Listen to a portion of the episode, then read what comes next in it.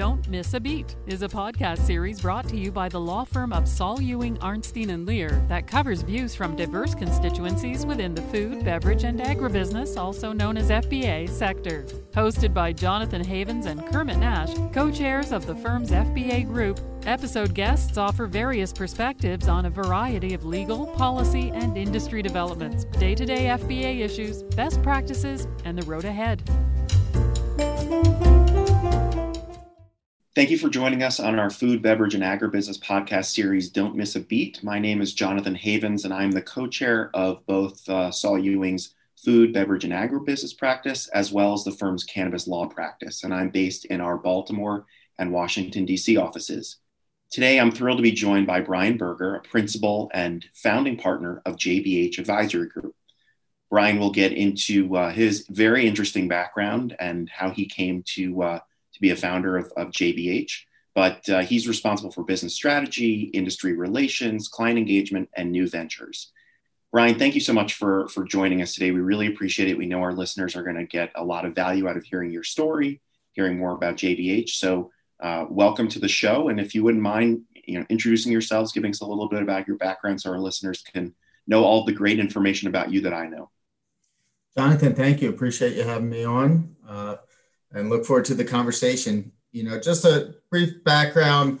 You know, I've been in the restaurant and food and beverage industry. Uh, started pot washing at 14, and you know was off and running. Attended a hotel restaurant program for, for college. Worked with some companies like Aramark and uh, Houston's now Hillstone Restaurant, and ended up at PricewaterhouseCoopers, where I helped to lead a global food and beverage advisory practice uh, for close to a decade in 2009, my partner Lynn Jacoby and I started JBH Advisory Group, and we've been running that ever since.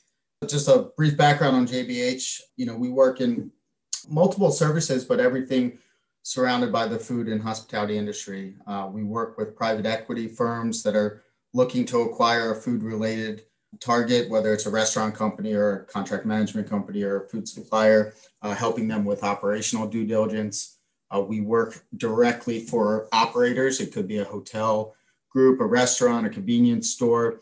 And we do a lot of work on really process improvement, operational efficiency. In today's world, a lot of that is labor efficiency, uh, that kitchen of the future design. We do help create concepts or, or brands uh, for companies as well. And then, really, a, a, distinct part of our business is in that contract management field. So, uh, to be more specific, uh, healthcare is our largest channel. We've helped over 500 healthcare facilities uh, really find improvement in their food and nutrition. Uh, lastly, we do have a restaurant operating group. So we do uh, continue not only to provide advisory services, but we do operate. We have 12 different restaurant brands that fall under SVK or Sous Vide Kitchen as kind of our overarching brand. That's great. Thank you so much. And I, I think we're going to unpack, you know, I just want to tell our listeners, we're going to unpack a lot of the things that Brian just talked about. I mean, if, if you're going through your mind, there's various segments to what JBH does. There's various segments to what Brian does. So don't worry, we're going to get into all of that uh, through this conversation. So, so Brian, you know, one of the reasons that I really love working with clients in the food, beverage, and agribusiness spaces is that it really gives me a deeper appreciation of exactly what it takes to get food to the end consumer. And as you well know, and I know, it's a lot more complex than than some might imagine. So with that in mind, can you touch a bit on JBH's services? You know, I, I know that you all are in the data analytics space and operational process improvement, as you just talked about, due diligence, to name a few, and, and discuss how you support your clients to get products and or services to, to their customers. Absolutely. You know, and I, I like to say we really work in scalable food service. This isn't, you know, your independent chef driven restaurants, but you know, we're working in, in areas where we're doing large scale food service, whether it's with a hotel or convenience store or within a university or hospital. And, you know, as you said, it's a very complex space where we don't produce widgets in our industry. Uh, in essence, you're trying to recreate a product and experience that can never be the same twice. You know, every chicken breast or tomato has a little bit of a different taste to it, uh, not to mention that service experience depending on the people interacting, how they come into that engagement. So, you know, we at JBH say we're always trying to replicate and get to that consistency and, and fight the good fight on something that you could never really truly replicate. Uh, so with that, as you mentioned, we look at a lot of data we, from a data analytics perspective. We specific to the healthcare space have a partnership with a company called DSSI, uh, where we launched something called Analyze that really looks at all the operating metrics uh, within food and nutrition, as well as housekeeping and facilities management in that world. And, and by really mining the information, it allows us to give our clients the best advice, give them all the options, and really be aware and have that transparency on how they go forward with decisions. So that's a very key to our group in the way that we look at the industry. And then, you know, really in addition, it's it's about process. It's really about strategic purchasing. It's about, you know, from that initial what are we looking at from a menu perspective through how we're serving our guests it's looking at all the different processes that take place and then leveraging the innovation and technology and amazing suppliers that are out there. I think the food industry has been really uh, changed over the last two years, although a lot of things we've have been working on, we've been working on for over a decade, but they have magnified in this environment. Um, so it's really about, you know, finding the right ways to drive that process. Yeah, that's great, and and that you know leads really nicely into uh, my next question or kind of line of questions. You know, as our listeners know, we've had other guests come on and talk about the well documented challenges in the space related to COVID, including supply chain and labor. Could you talk a little bit about how JBH has navigated those challenges, or better yet, how you've helped your stakeholders navigate those challenges? Absolutely. I think, uh, you know, at, at point, it's uh, a little comical because about 12 years ago, after we had left PwC and started JBH, uh, we actually started our restaurant group as well. And we were looking at, you know, from a labor perspective, the increase in wages that was occurring, uh, the difficulty in finding skilled labor, you know, from a capital expenditure piece, looking at real estate, looking at build out costs, uh, looking at food safety, all of these things that really have been magnified uh, during the course of the pandemic and afterwards. I think, you know, as you said, labor and supply chain right now for the industry are two of the largest challenges. But, you know, over 12 years ago, we started on looking at process and utilizing technology, looking at sous vide method of cooking and the applications that are there, uh, looking at rapid cook ovens that were coming into place with companies like TurboChef and Rational, you know, looking at ways to eliminate the need for you know hood systems and ventilations, which are quite costly uh, from a build out perspective, and limit the real estate that you can go into. Uh, just finding techniques and strategic purchasing in a way to really automate some of the processes within the kitchen. And so we've fortunately had you know o- over a decade of time to test these not only within our own operations, but to really bring these skills uh, and these techniques to our clients. So, you know, we're working uh, with clients in the convenience store space where we can give them a kitchen of the future that requires 25 to 50% less labor, but gets more consistent, safest food. You know, through some of these technologies like HPP and sous we don't have to add preservatives in, into our food. So we can have, you know, really foods that are cooked naturally uh, in their own juices. Um, but at the same time, it allows us to operate with zero waste because of shelf life and uh, the pasteurization that, that comes into play with using these methods of cooking. So it's become a really amazing, interesting uh, road out there, but we feel very fortunate that we've had over a decade of working with clients and showing them different techniques in, in scalable food service of how to really get around some of those labor and supply chain issues. So it's interesting. I think some of the things that you know you mentioned you've been uh, doing for 10, 12 years obviously weren't done with an eye towards supply chain issues or labor issues, but in fact have really helped you and your stakeholders meet the challenges that have been brought on by the you know recent challenges you know the smaller footprint kitchens the vide prepar- preparation obviously it's you know the, the, past two years have been pretty tough for, for everybody but it's nice that i would assume that you know the things that you've been working on have really kind of been brought to the forefront to say okay here's how you can address challenges that are newer challenges, but these are things that we've been working on for a long time. So, um, you know, kudos to you and your team for, you know, kind of pivoting or adapting those things that you've been working on and, and helping, um, you know, industry meet, meet new challenges. Um, so, you know, you talked about this a bit before, but I think something that's particularly exciting about what JBH does is concept and brand development. Can you talk a little bit about some of the concepts that you're involved in, and if if you're willing to share, kind of give us a peek behind you know the curtain about anything exciting that might be coming down the pike? Absolutely. So, you know, we're looking at ways to operate more efficiently uh, with less labor, safer, lower build out. Uh, so we started with our first concept called Banh Mi, which is a Vietnamese sandwich and bowls concept. And that's where we really looked at going to this ventless uh, assembly methodology kitchen. And over time, we saw the benefits of the production model and we started to uh, really create new concepts. We, we launched them first as ghost kitchens. Uh, we launched our first ghost kitchen in New York City back in 2016 uh, with well, the first one we launched was called Pulled and Chop Barbecue. At this point in time, we have 12 different brands and, and are growing. Everything from our rotisserie Joe's, uh, more of a comfort food, to Vindi Indian, to our Good at Breakfast concept.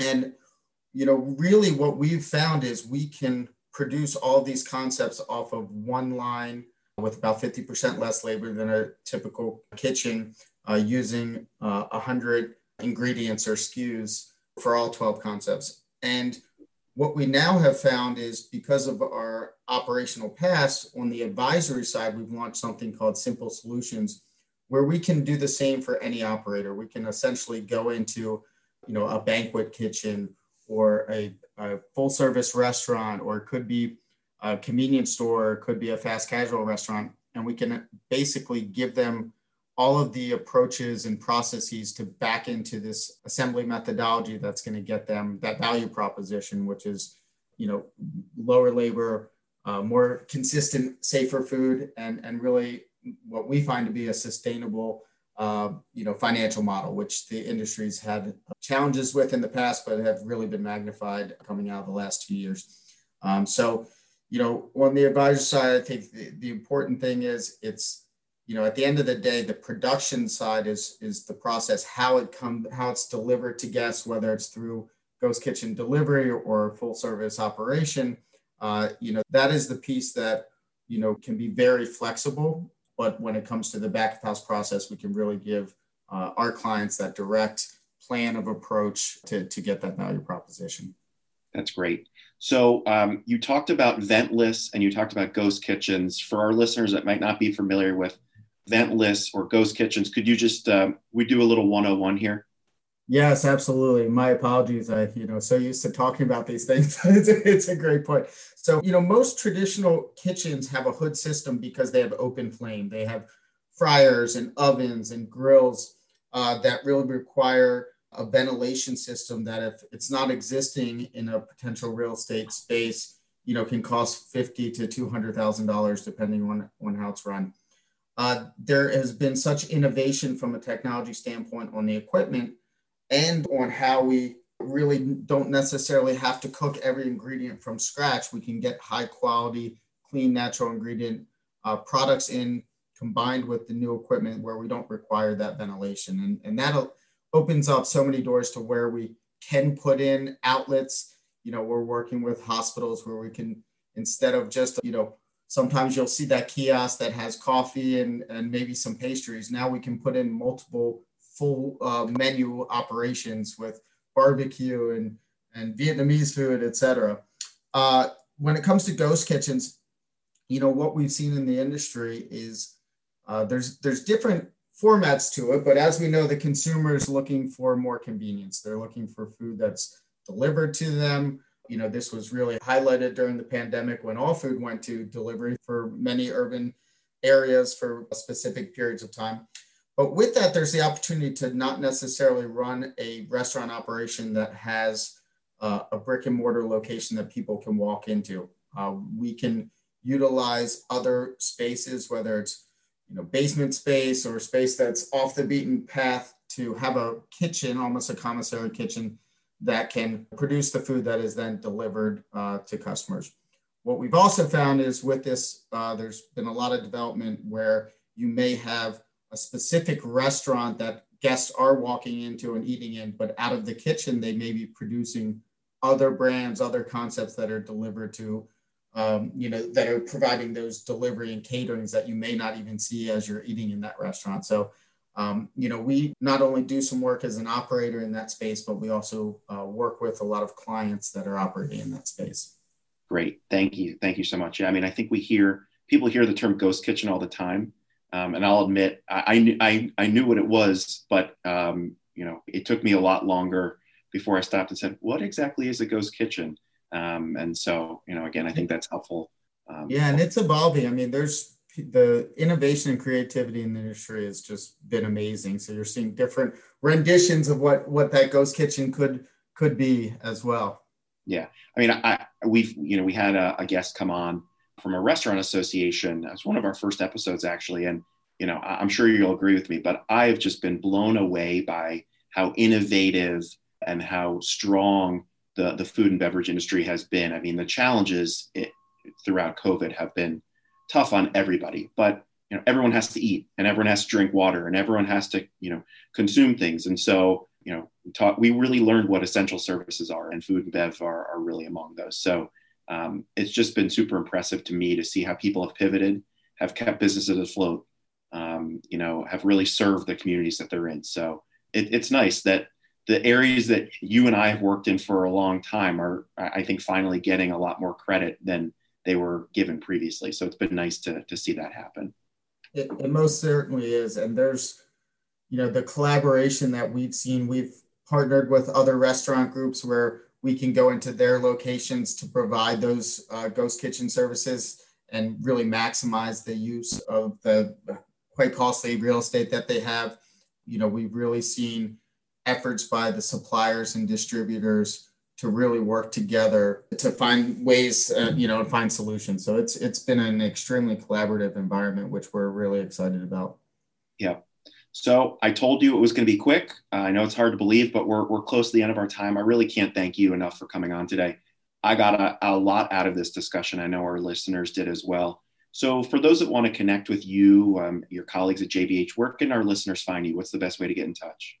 Absolutely. Through our website, which is jbhadvisorygroup.com. Most certainly can reach us that way as well. My email is brian.berger at jbhadvisorygroup.com and happy to connect with anyone that has some interest. Jonathan, thank you so much. Really, really appreciate you inviting me on. It's uh, been wonderful. Awesome. Thanks so much, Brian. For all of our listeners, we really appreciate you tuning in. Be sure to join us on the next episode of Don't Miss a Beat. Thanks so much. For listening to this episode of Don't Miss a Beat, brought to you by the law firm of Saul Ewing, Arnstein, and Lehr. Please be sure to subscribe to hear more podcast episodes related to developments in the food, beverage, and agriculture industry.